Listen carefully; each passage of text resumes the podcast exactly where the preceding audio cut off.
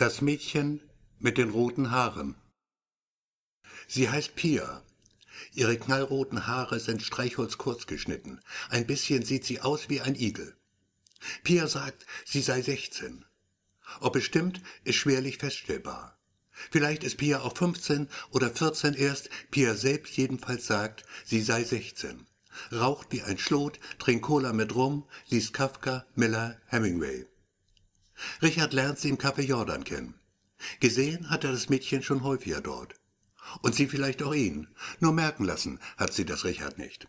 So ist Pia nun mal. Ein ausgekochtes Luder, ein Schlitzohr, wie es im Buche steht. Sie lügt, dass sich die Balken bieten, stiehlt wie ein Rabe, die Eltern haben's nicht leicht mit ihr. Richard verbringt die Nacht mit Pia. Sie laufen durch die Straßen, bleiben vor Schaufenstern stehen, landen schließlich im Kino. Ein Film von Godard.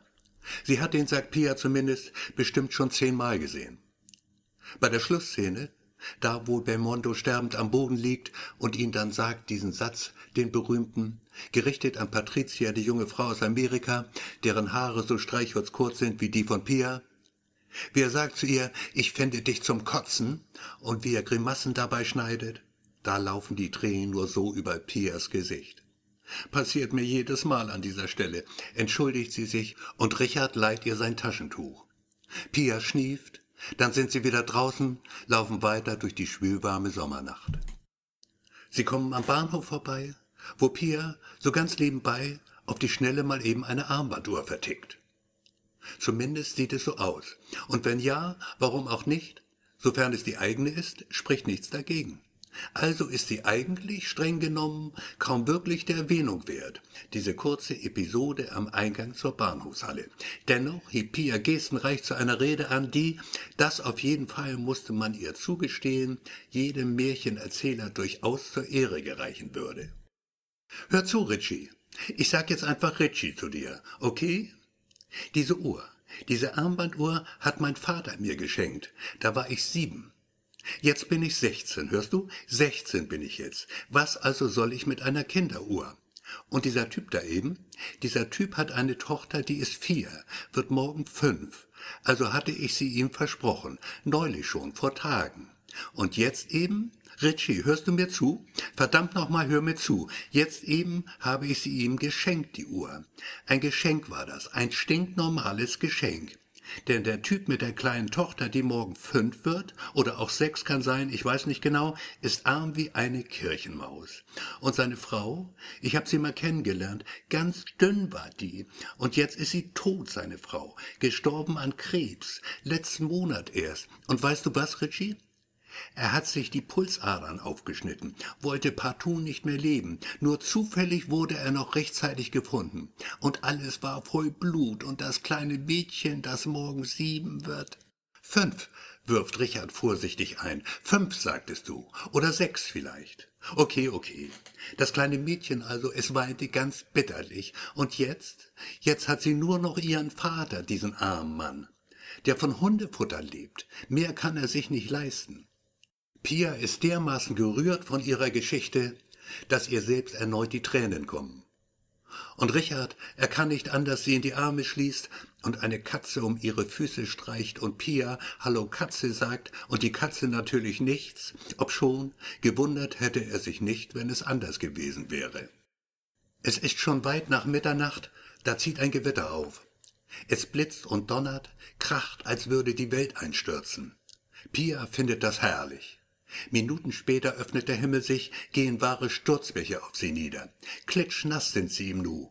Doch Pia lacht. Ihr macht das nichts aus. Dann rennen sie trotzdem, suchen Zuflucht in einem Hauseingang. Die Tür ist unverschlossen. Sie gehen hinein ins finstere Treppenhaus und dort, da tun sie es dann. Lieben sich ohne viel Worte zu machen, lieben sich, als gäbe es wahrhaftig kein Morgen. Und als es vorbei ist dann, sagt Pia zu ihm, ich mag dich, Richie. Ich mag dich wirklich. Ich dich auch, sagt Richard, in dessen Kopf es zugeht, als sei sein Kopf ein Bienenhaus. Ich dich auch, Pia, sagt er, und seine Worte kommen ihm dürftig vor, viel zu dürftig für das, was geschehen ist, und das Herz in seiner Brust, es rast, und trotz alledem kommt er nicht umhin, ganz rasch einen Blick auch auf die Uhr zu werfen. Und dann schaut er Pia an, Und Pia, sie schaut ihn an und Richard sagt, es ist spät geworden, Pia. Ich muss nach Hause. Was ist mit dir? Das Mädchen mit den roten Haaren muss nicht lange überlegen. Was sie sagt, kommt ihr flüssig über die Lippen. Meine Eltern sind verreist, machen Urlaub. Auf Barbados sind die, und ich, so ein Scheiß, hab die Schlüssel versust. Jetzt kann ich nicht rein. Doch mach dir keinen Kopf deshalb. Ich finde schon was für den Rest der Nacht. So kommt es dann, dass Pia ihr müdes Haupt, das mit den streichholzkurzen Haaren, wie das Mädchen aus dem Godard-Film sie trug, auf eine zerschlissene Matratze bettet. Zerschlissen und verdreckt, gleich neben einem Berg von Kohlen. Drei, nein, vier Etagen unter der Wohnung, wo Richard bei seinen Eltern wohnt und er im Bett liegt und an Pia unten im Keller denkt und sich fragt, wohin das alles wohl führen und wie zum Teufel es wohl enden würde. Personenbeschreibung Richard B. 18 Jahre alt, Schüler am Goethe-Gymnasium, Vorstrafen keine. Beruf des Vaters, Buchhalter. Beruf der Mutter, Hausfrau. Das Café Jordan am Tag darauf. Das Lokal ist gut besucht. Jugendliche zumeist. Es sind Sommerferien. Am Fenster zur Straße hin sitzt Pia. Sie hat einen Prospekt vor sich liegen, einen Reiseprospekt. Sie blättert darin. Gegen elf Uhr betritt Richard den Raum. Pia blickt hoch, winkt ihm zu. Er geht zu ihr, setzt sich an ihren Tisch. War's schlimm? fragt er, da unten im Keller. Ach was, sagt Pia, das war schon okay. Nur die Ratten, so richtig fette Dinger, also ehrlich, das hat genervt, total genervt hat das. Ich hatte schon Angst, die beißen mich. Da kann man von sterben. Weißt du das? Ratten? Bei uns im Keller? Unmöglich. Ratten gibt's da nicht. Na, umso besser. Dann waren es halt nur Mäuse. Aber fett waren sie trotzdem und einfach riesig.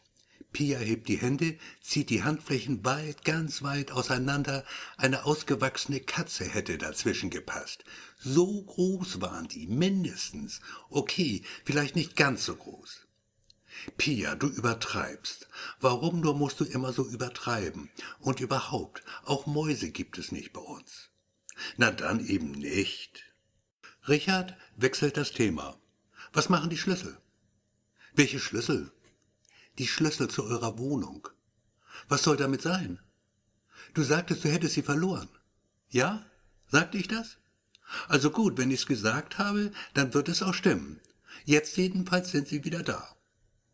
Na prima. Und deine Eltern? Sind auch wieder da. Hat ihnen wohl doch nicht so gefallen auf Gran Canaria. Barbados, Pia. Barbados. Okay, dann eben da. Richard schweigt. Er sagt lieber nichts. Er zeigt auf den Prospekt, der vor Pia liegt, den Reiseprospekt, vorn drauf ein Bild des Eiffelturms. Paris, sagt Pia. Irgendwann fahr ich da mal hin.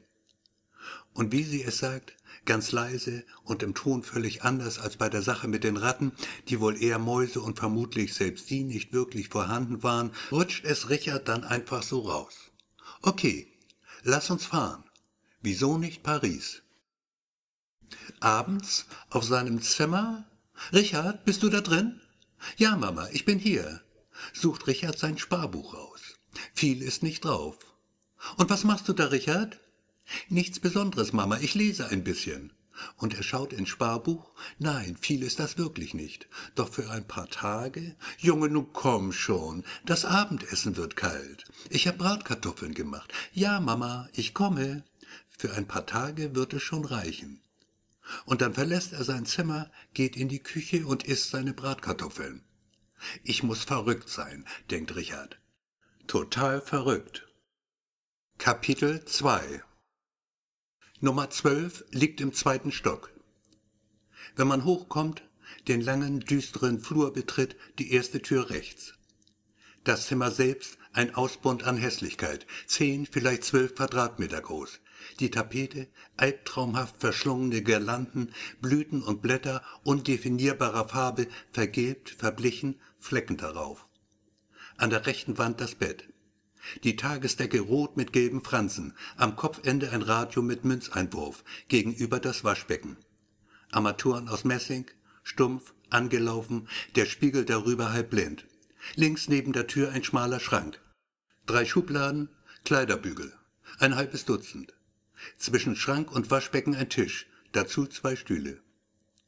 Konturen erhält die karge Ödnis dieses finstere Loch durch das Licht einer 40 Watt Glühbirne. Nackt, fast obszön schon in ihrer traurigen Blöße hängt sie, übersät mit dem Kot unzähliger Fliegen, an einem schmierigen Stück Kabel aus der Stuckrosette der rissigen Zimmerdecke. Richard macht ein paar Schritte. Der Fußboden knarrt. Er geht zum Fenster, schaut hinab auf das regennasse Pflaster. Paris im August. Ein wenig anders hatte er sich das schon vorgestellt. Pia gefällt das Zimmer. Es ist schön, Richie. Es ist wunder, wunderschön. Ein herrliches Zimmer. Schau nur, die Tapete, diese zarten Farben. Und billig ist es auch, Richie. Das musst du zugeben. Ich wette, es ist das billigste, wunderschöne Zimmer in ganz Paris. Wir nehmen es. Ja? Madame Renaud? Eine üppige Person mit riesigen, schier unfassbar riesigen Brüsten, die Concierge vermutlich, vielleicht auch gehört ihr das Haus, übt sich derweil in Geduld. Sie schiebt die Stühle eine Handbreit vor, zwei Finger breit zurück, zupft an ihrer Bluse, lächelt Pia an, schenkt auch Richard ein Lächeln, schiebt die Stühle erneut ein wenig umher, um dann, was für ein Anblick, inmitten einer anmutigen Drehung ihres massigen Körpers urplötzlich zu einem Schlag auszuholen, der, absolut zielgenau und mit unerhörter Kraft geführt, das Leben einer graubraun geflügelten Motte, soeben noch heftig hin und her flatternd, jählings beendet, ihre Überreste förmlich auf die Tischplatte nagelt. Vous aimez la salle? Oui, madame. Nous aimons les chambres. Nous le prenons. Très bien. Je vous souhaite un séjour agréable. Madame Renaud wendet sich zum Gehen. Dann, als habe sie etwas vergessen, dreht sich die Frau, dieser Berg von Frau, so um die fünfzig wird sie sein, noch einmal um und richtet, in gebrochenem Deutsch war doch eben auf Deutsch, das Wort an Pia. Ich mich freuen, dass Chambre, wie sagt man, Zimmer dir gefallen. Du musst wissen, ich, Louise Renaud, geboren hier, in diese Bett, vor viele, viele Jahre. Damals noch kein Hotel gewesen, diese Haus, erst später Hotel. Und an Richard gewandt, sagt Louise Renaud dann noch, du gut aufpassen auf kleine Frau. Sie noch sehr jung. Ich bin sechzehn, sagt Pia, sechzehn bin ich. Und Louise Renaud, sie lacht, dann geht sie wirklich und schließt die Tür hinter sich. Pia zieht sich aus. Ich muss mich waschen, ich stinke. Sie schaut in den Spiegel, schneidet Grimassen, dann putzt sich Pia die Zähne. Splitternackt steht sie da, aus den Mundwinkeln drin Zahnpasta über ihr Kinn. Sie dreht den Kopf, schaut Richard an und natürlich merkt sie, dass Richard auch sie anschaut und wackelt mit dem Po und sagt, Hey Richie, hier steht ein Mensch, der sich die Zähne putzt. Was ist so Besonderes daran? Das beschämt ihn ein wenig, denn ihr Anblick hat ihn erregt. Er kann nichts dafür. Es ist einfach so. Zum ersten Mal sieht er Pierre nackt vor sich. Dabei hatten sie es doch schon getan miteinander. Dieses eine Mal in dem finsteren Treppenhaus, wo Pia gesagt hatte, ich mag dich, Richie. Und er dann gesagt hatte, ich dich auch, Pia. Ich mag dich auch. Und so grinst er nur schief und Pia plappert weiter. Dieses Haus, Richie, ich stell mir das gerade so vor, dieses Haus ist in Wirklichkeit ein verwunschenes Schloss. Nur kannst du das natürlich nicht sehen, weil es eben verwunschen ist. So ist das nun mal mit verwunschenen Schlössern. Und Madame Renaud, Richie, Madame Renaud ist in Wirklichkeit eine echte Prinzessin. Alles ist wunderschön hier. Das Bett da, auf dem du liegst, da, wo die Prinzessin geboren wurde und alle gejubelt und es bewundert haben, das wunderschöne Kind, ist tatsächlich ein Himmelbett. Du weißt schon, mit so Gardinen davor, gesponnen aus allerfeinster Seide. Die haben sie extra aus China eingeflogen, die Seide, weißt du? Flugzeuge Pia gab es noch nicht zur Zeit verwunschener Schlösser. Stimmt auch wieder. Okay, die Seide also haben sie mit einem wunderschönen Schiff aus China hierher gebracht. Gut, sagt Richard, das lasse ich gelten. Sein Blick, er schweift durchs Zimmer, dieses zehn, vielleicht zwölf Quadratmeter große Zimmer, und auf einmal, ja wirklich ganz plötzlich, kommt ihm alles viel heller und sauberer und überhaupt nicht mehr schäbig vor. Komm zu mir, sagt er zu Pia. Und natürlich kommt sie zu ihm, am Kinn noch ein Rest von Zahnpasta. Und dann liegen sie da und lieben sich, und als es vorbei ist, macht Pia die Augen zu und schläft. Kapitel 3 Sonne, blauer Himmel, 28 Grad im Schatten. Paris zeigt sich von seiner schönsten Seite. Pia trägt Jeans, darüber ein T-Shirt, darunter nur blanke Haut. Sie hat eine Liste gemacht, auf der nichts fehlt, was man sehen muss in Paris. Und Pia will alles sehen. Alles und möglichst alles sofort. Sie steigen hinauf zur Sacré-Cœur, der Basilika mit ihren schneeweißen Kuppeln, machen Halt auf der Place du Tertre, dort, wo die Maler sitzen. Pia wünscht sich ein Bild von ihm. Richard erfüllt ihr den Wunsch.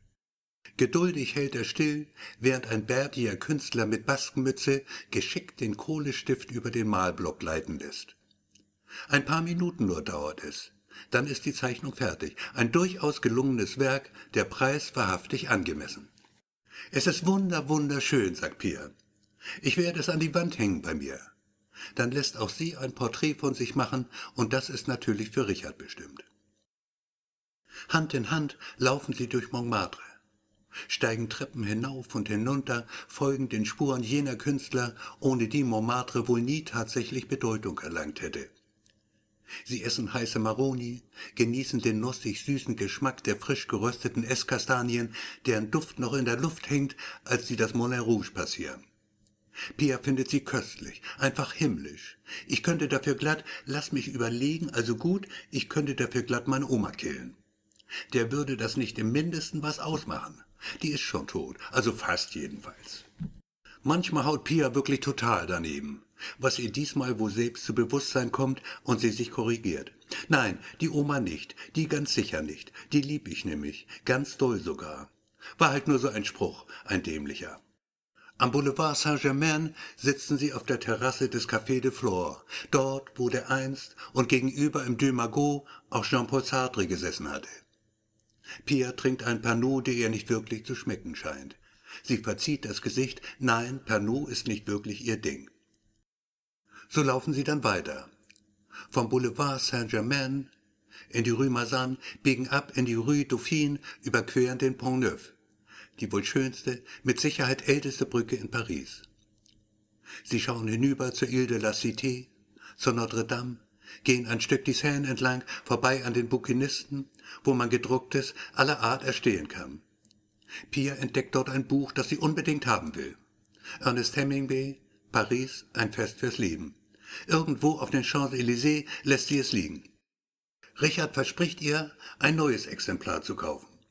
Aber das ist dann nicht dasselbe Maul Pia. Und tatsächlich laufen sie schließlich zurück und finden das Buch auch wieder. Es liegt auf einer Bank. Ein Mann, Deutscher, so scheint es, blättert darin. Das ist meins, sagt Pia. Ich will es wiederhaben. Der Mann, sichtlich erstaunt über den doch reichlich schroffen Ton der jungen Frau, ergibt es ihr, sie gehen weiter. In den Galerie Lafayette am Boulevard Haussmann, einem der ältesten Kaufhäuser Frankreichs, kommt es zu einem peinlichen Zwischenfall. Pia klaut eine Flasche Parfüm, Chanel Nummer 5. Und natürlich wird sie erwischt dabei. Richard, ein paar Schritte entfernt, zehn Meter vielleicht kann nicht anders, er stößt einen wahrhaft markerschütternden Schrei aus, kippt vorsichtshalber noch eine Vase von ihrem Sockel, ein ziemlich scheußliches Ding, wie er findet, und die zum Glück auch prompt am Boden zerschellt. Alle, wirklich alle starren sie plötzlich auf ihn. Und Pia weiß die Chance zu nutzen. Sie reißt sich los aus dem stahlharten Griff, der ihren Arm umschließt, und rennt los, und auch Richard rennt, und sie schaffen es tatsächlich, den Ausgang zu erreichen, ins Freie zu kommen, ohne dass man ihrer habhaft wird. Und obwohl ihnen draußen niemand folgt, zumindest sieht es so aus, doch es könnte ja sein, rennen sie weiter, rennen den Boulevard Osman entlang, als sei der leibhaftige Teufel ihnen auf den Fersen. Pia rennt fast ein kleines Mädchen um.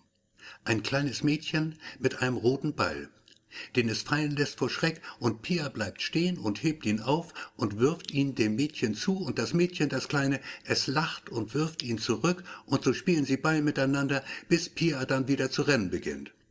Und Richard denkt, in was nur bin ich da hineingeraten. Pia hingegen findet alles nur kolossal witzig und ist voll des Lobes für seine spontane Aktion im Lafayette. Das war fantastisch, Richie. Das hast du toll gemacht. Mein Gott, war das ein Spaß. Das war kein Spaß, Pia, das war kriminell. Absolut hirnrissig war das. Versprich mir, dass du sowas, und das meine ich ernst, nie, aber auch wirklich nie wieder machst. Du hättest ins Kittchen kommen können, also zumindest die Nacht dort verbracht. Und dann hätten sie mich vor den Richter geschleift, in Ketten natürlich, und der Richter, dieser fiese Typ, der hätte mich zum Tode verurteilt. Ganz sicher hätte er das. Und ich wäre auf der Guillotine gelandet, wo das Fallbeil der armen Pia ritsch, ratsch den Kopf abgehackt hätte. Aber gut, ich verspreche es dir, nie in meinem ganzen Leben werde ich mehr was klauen. Sagt es und ahnt doch nicht, wie recht sie damit haben sollte. Es ist früher Nachmittag. Pia will den Eiffelturm sehen. Ganz nah will sie ihn sehen, ihn anfassen können, spüren, wie er sich anfühlt, der Eiffelturm. Sie nehmen die Metro. Es sind nur wenige Stationen. Am Trocadero, dem Place du Trocadero, steigen sie aus. Vor ihnen das Palais de Chaillot. Dann liegt es hinter ihnen. Gehen sie direkt auf ihn zu, den Eiffelturm. 300 Meter hoch, 324 zählt man die Fernsehantenne hinzu. Ein 10.000 Tonnen schwerer Koloss, besucht von sechs Millionen Menschen pro Jahr. Zahlen aus dem Reiseführer, den Richard in der Tasche trägt. Pia interessiert sich nicht für Zahlen. Die Stufen hinauf bis zum zweiten Stock aber zählt sie dann doch. 698 sind es laut Pia. Und als Richard meint, tatsächlich seien es 704, so stünde es im Reiseführer, macht Pia nur Puh und beharrt auf ihren 698. Um ganz nach oben zu kommen, zur Aussichtsplattform im dritten Stock, müssen Sie den Fahrstuhl nehmen. Und da stehen Sie dann, 276 Meter hoch über Paris, schauen hinab und sehen die Seine tief unten, den Arc de Triomphe in der Ferne. Und sieh nur, Richie, da, die Sacré-Cœur. Und dann spuckt sie hinunter und lacht und schaut ihr nach der Spucke, und es wird nur noch 23 Stunden dauern, knapp 23 Stunden, bis es passiert. Es wird bereits dunkel, als sie auf dem Weg zurück sind. Es ist Nacht, als sie das kleine Hotel erreichen. Aus einem Fenster dringt Musik zu ihnen herüber, der näselnde, biegsame Klang, wie nur ein Sopransax ihn von sich gibt. Das ist schön, sagt Pia. Bechet, sagt Richard. Sidney Bechet. Petit Fleur heißt das Stück. Und? Was heißt das? Kleine Blume, sagt Richard. Lass uns tanzen, sagt Pia. Was denn? Hier auf der Straße? Warum nicht? sagt Pia. Aber ich kann doch gar nicht, ich kann nicht tanzen. Komm schon. Ist doch ganz einfach. Pass auf, ich zeige es dir. Und tatsächlich tanzen sie dann im Schein einer Straßenlaterne und die Welt um sie herum scheint still zu stehen. Kapitel 4 Sie frühstücken im Jardin de Luxembourg, dem größten und vielleicht auch schönsten Park von Paris. Es liegt im Quartier Latin, verbindet die Place de la Concorde mit dem Louvre. Dort sitzen sie auf einer Bank, teilen sich ein frisches Baguette, essen Käse dazu. Eine Gruppe Skinheads taucht auf. Bomberjacken, Fliegerstiefel, die Köpfe kahl geschoren. In ihren kalten Augen steht nackte Bosheit geschrieben. Sie sind zu dritt und haben gut getankt. Richard, ihm ist ein wenig mulmig zumute, ziemlich sogar. Angst fühlt sich so an. Angst. Die Skins, sie bleiben stehen, schauen hinüber zu ihnen, besonders zu Pia schauen sie hin. Da plötzlich hat die in der Hand, was verflucht fast wie ein Messer wirkt. Du hast ein Messer? sagt er leise und spürt, dass seine Hände zittern. Unmerklich zwar, doch zittern sie. Und Pia, um wirklich einiges lauter, sagt, Schau her, Ritchie, das da ist eine Klinge. Sie ist scharf an der Seite und vorne spitz. Das hier ist der Griff. Siehst du? Ein Messer nennt man das. Also habe ich ein Messer. Ich, Pia, habe ein Messer. Und ich weiß es zu benutzen. Richard glaubt ihr aufs Wort. Die Skins, ihnen scheint es nicht anders zu gehen. Ob Mädchen oder nicht, ein Messer bleibt ein Messer. Sie ziehen die Schwänze ein, ein gackerndes Lachen noch, dann sind sie weg. Das war knapp, sagt Richard. Wirklich knapp war das und er schämt sich ein wenig, schämt sich des Zitterns seiner Hände, in die erst jetzt allmählich, ganz langsam, wieder Ruhe einkehrt. Bullshit, meint Pia nur. Harmlose Irre. Und kramt in ihrer Tasche und wühlt und wühlt und alles Mögliche fördert Pia zutage dabei und findet schließlich, was sie sucht. Ein Päckchen Zigaretten. Gauloise Disc Bleu. Ziemlich zerknüllt schon und nahezu leer. Es ist das erste Mal, dass Richard sie dann rauchen sieht. Hier in Paris. Die letzte, sagt Pia. Ich werde aufhören damit. Es ist garantiert die letzte Zigarette, die ich rauche. Großes Indianer-Ehrenwort. Und er hört ihr Lachen, dieses typische Pia-Lachen. Und in fünf Stunden, da wird es passieren. Um die Mittagszeit sitzen sie wieder in der Metro, fahren hinaus zur Porte Clignancourt. Zum Marché aux Puces wollen sie, dem größten Flohmarkt von Paris, dem größten überhaupt in der ganzen Welt. Über etliche Straßenblocks zieht er sich hinweg und es gibt nichts, rein gar nichts, was sich dort nicht finden ließe. Selbst wer am Flughafen versehentlich den Koffer stehen ließ, hat gute Chancen, ihn hier womöglich aufzuspüren. Dicht gedrängt schieben sich die Menschen, ungezählte Touristen darunter, durch die Straßen und Gassen der einzelnen Märkte, aus denen der Marché Puces besteht. Tausende von Ständen sind es, von denen man stehen und begutachten kann, Läden mit weit geöffneten Türen, Werkstätten, in denen gehämmert, gesägt, gefeilt, gebürstet wird. Man hört das Rattern von Nähmaschinen, Zwitschern von Vögeln in kunstvoll gestalteten Käfigen und auch die Verkäufer hört man natürlich, wie sie mit lockenden, versprechenden Worten ihre Ware anpreisen. Bücher und Bilder, Töpfe und Pfannen, Möbel aus allen Stilepochen, teure Antiquitäten neben billigem Ramsch. Richard entdeckt ein Plakat von Toulouse-Lautrec. Es zeigt den Sänger Aristide Bruand, bekleidet mit dunklem Mantel, Hut und rotem Schal. Ein ziemlich großes Plakat, gedruckt auf schwerem Papier, vergilbt und an den Ecken eingerissen. Man erkennt ganz deutlich die Leinenstruktur. Unbezahlbar, wenn es echt wäre. Doch wäre es echt, es würde mit Sicherheit nicht hier zum Verkauf geboten. Pia indessen ist völlig hingerissen von einer Kugel aus feinstem Glas. Im Durchmesser so zehn Zentimeter vielleicht. Spiegelblank, ohne auch nur das kleinste Bläschen darin, ruht sie auf ihrem Sockel poliertes Messing, drei winzige Engel mit winzigen Flügeln.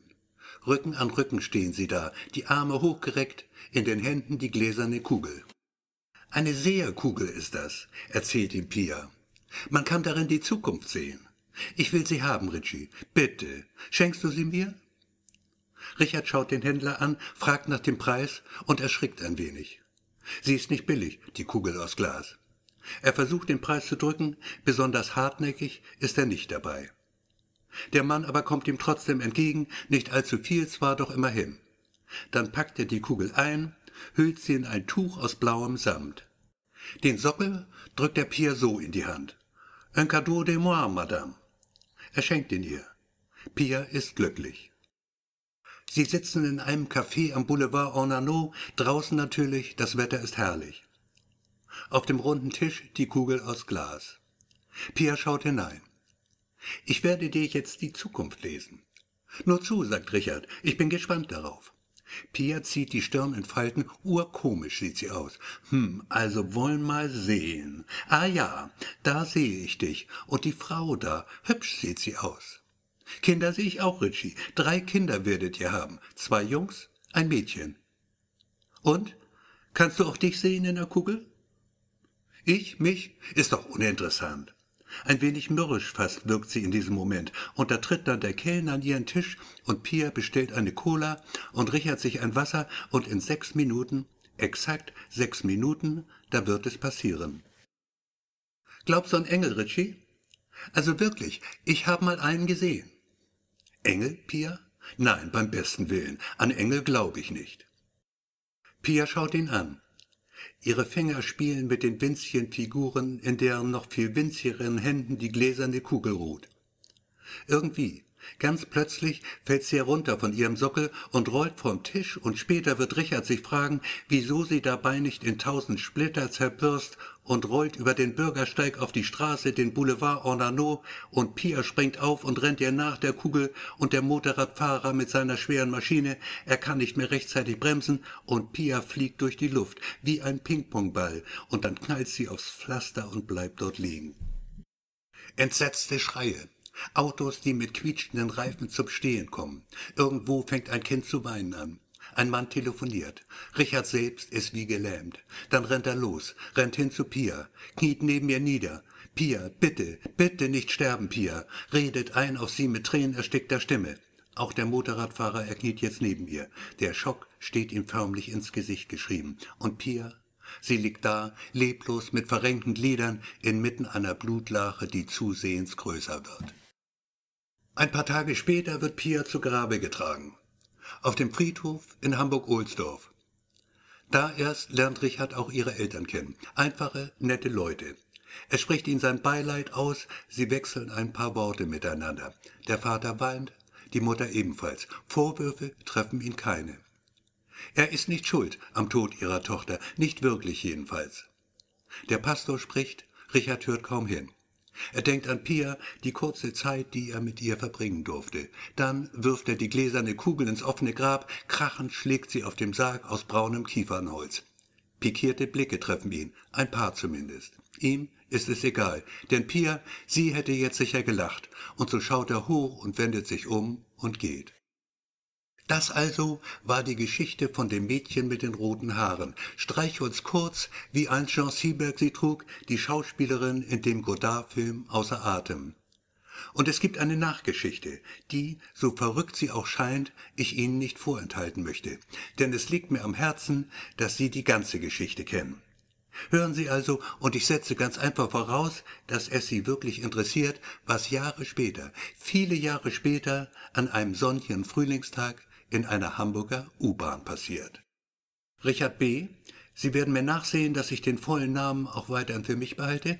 Richard B. also, inzwischen tatsächlich verheiratet und wirklich auch dreifacher Vater, nicht ganz zwar, das dritte ist gerade erst unterwegs, der Arzt meinte, es könne ein Mädchen werden, Richard B. also, oder bleiben wir doch einfach bei Richard, ist unterwegs in die Stadt. Die U-Bahn brechen voll. Fremde Gesichter nur, meist kennt er das eine oder andere. Seine Mutter meint er zu erkennen, nur ist das schlichtweg unmöglich, sie ist seit zehn Jahren tot, und dann ist da dieses Mädchen. Sie sieht aus wie Pia, und auch das Alter scheint zu stimmen. Auf sechzehn schätzt Richard das Mädchen. So alt, wie Pia war, als sie starb. In Paris, auf dem Boulevard Ornano. Er ist verwirrt, alles kommt ihm so unwirklich vor. Ob er sie ansprechen soll? Sagen Sie, kennen wir uns vielleicht? Das Mädchen schaut ihn an. Am Kinn denselben kleinen Leberfleck, wie Pia ihn trug. Damals hatte er ihn kaum wirklich wahrgenommen. Erst jetzt überhaupt fällt ihm ein, dass sie ihn hatte, diesen winzigen Leberfleck am Kinn. Verrückt, total verrückt. Das Mädchen, das so aussieht wie Pia, scheint mit den Lippen ein Wort zu formen. Ricci. Und nochmal Ricci. Er muss sich irren. So etwas gibt es nicht. Und da hält der Zug und er muss aussteigen. Und er steigt auch aus. Einmal noch schaut Richard sich um, bevor er endgültig davongeht schaut durch das Fenster in den Waggon hinein, der sich langsam wieder in Bewegung setzt. Der Waggon ist leer.